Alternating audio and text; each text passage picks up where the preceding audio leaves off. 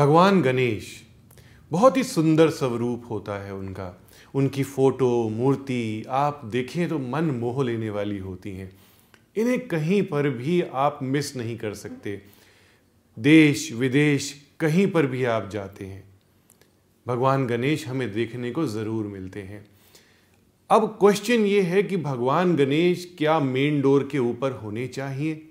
कैसे होने चाहिए? मेरे पास बहुत सारे प्रश्न आते हैं, बहुत सारी क्वेरीज आती हैं कि, सर, आप ये बताइए कि भगवान गणेश किसमें लगाएँ हम? पंच धातु में लगाएँ, पीतल में लगाएँ, कॉपर में लगाएँ मेटल में लगाएँ मार्बल में लगाएँ या किसी पिक्चर के फॉर्म में लगाएँ?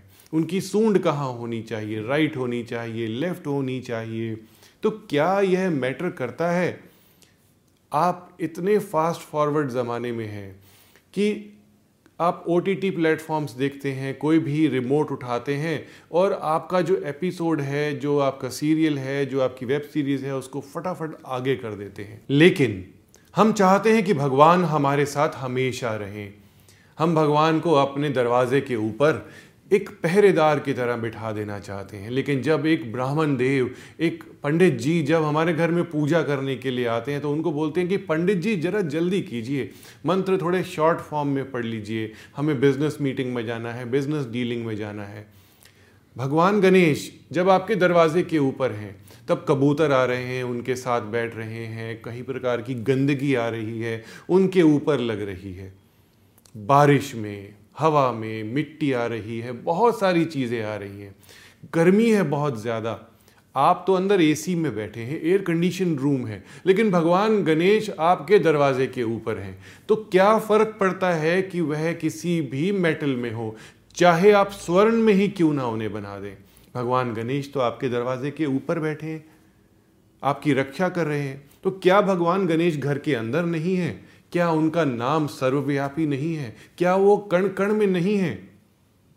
सुनिए, समझिए मेरी बात को, कि भगवान गणेश को बिल्कुल भी आपने दरवाजे के ऊपर नहीं बैठाना। कलयुग है। हम इस कलयुग में सिंबल्स का प्रयोग करेंगे।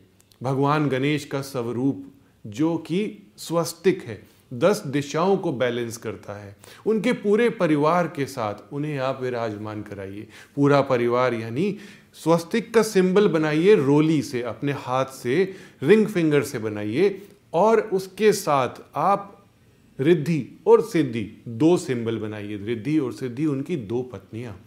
शुभ और लाभ, उनके पुत्र, एक तरफ़ शुभ, एक तरफ़ लाभ। ऐसा करने से आप, इतनी प्रॉस्पेरिटी को संभालेंगे, इतनी प्रॉस्पेरिटी को संभालेंगे कि आपका मन कहेगा कि भगवान गणेश का एक अच्छा सब स्वरूप मैं अपने घर के मंदिर में बनाऊँ उनका मन आप जीतिए, उनका स्मरण कीजिए, लेकिन सिर्फ़ मूर्ति, फ़ोटो रखने से काम नहीं बनेगा। दूसरे भी तथ्य हैं जो मैं आपको बताने जा रहा हूँ कि भगवान गणेश कि जहाँ नज़र होती है, वहाँ पर प्रॉस्पेरिटी होती है। तो भगवान गणेश को अगर आपने घर के बाहर दरवाजे के ऊपर बिठाया तो उनकी नज़र कहाँ हुई? आपके सामने वाले फ्लैट पर हुई। आपके सामने वाले घर की तरफ़ हुई। और आपकी तरफ़ हुई उनकी पीठ। उनकी पीठ में होता है अलक्ष्मी का वास। यानी लक्ष्मी जी की जो बहन है, उनका नाम है अलक्ष्मी, दरिद्रता। तो भगवान गणेश की पीठ में होता है दरिद्रता का वास। तो क्या आप भगवान गणेश की पीठ अपने घर की तरफ़ कर रहे हैं? क्या दरिद्रता को बुला रहे हैं? ऐसा नहीं करना। स्वस्तिक का यूज़ कीजिए सिंबल्स यूज़ कीजिए। हर जगह भगवान को बैठा करके रखना बिल्कुल भी ठीक नहीं है। मैं किसी घर में गया और बहुत सारे घर में गया। एक जगह पर तो बड़ा ही मुझे बुरा लगा। एक जगह पे बार, जहाँ पे आप एल्कोहल सर्व करते हैं एल्कोहल पीते हैं, और एक इंटॉक्सिकेशन होता है आपका, कि आप इन वर्डली चीज़ों को भूल करके एकदम थोड़ा सा गुम हो जाएँ सिंथेटिकली क्योंकि जो स्पिरिचुअलिटी से आप अपने मन को कॉन्शियस को सुला सकते हैं, वह इन पदार्थों से आप नहीं कर सकते। तो वहाँ पे भगवान गणेश की एक सुंदर सी मूर्ति एल्कोहल के साथ, यानी कि विस्की वाइन्स के साथ रखी हुई थी। मूर्ति बहुत कॉस्टली थी, शायद पोर्सलिन में बनी हुई थी। तो ऐसे में भगवान गणेश का स्वरूप रखना कहाँ तक फ़ायदेमंद होगा? सोचिए, समझिए और स्पिरिचुअलिटी को डिविनिटी को रिफाइन कीजिए।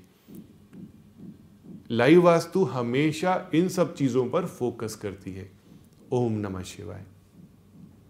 Subscribe now for interesting and knowledgeable videos by Dr. Puneet Chawla.